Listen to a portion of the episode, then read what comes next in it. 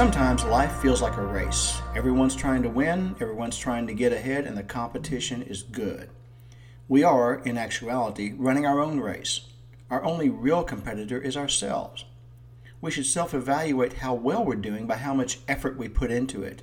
And I want to encourage you to give it everything you have in you. Finish strong, and that is something to consider.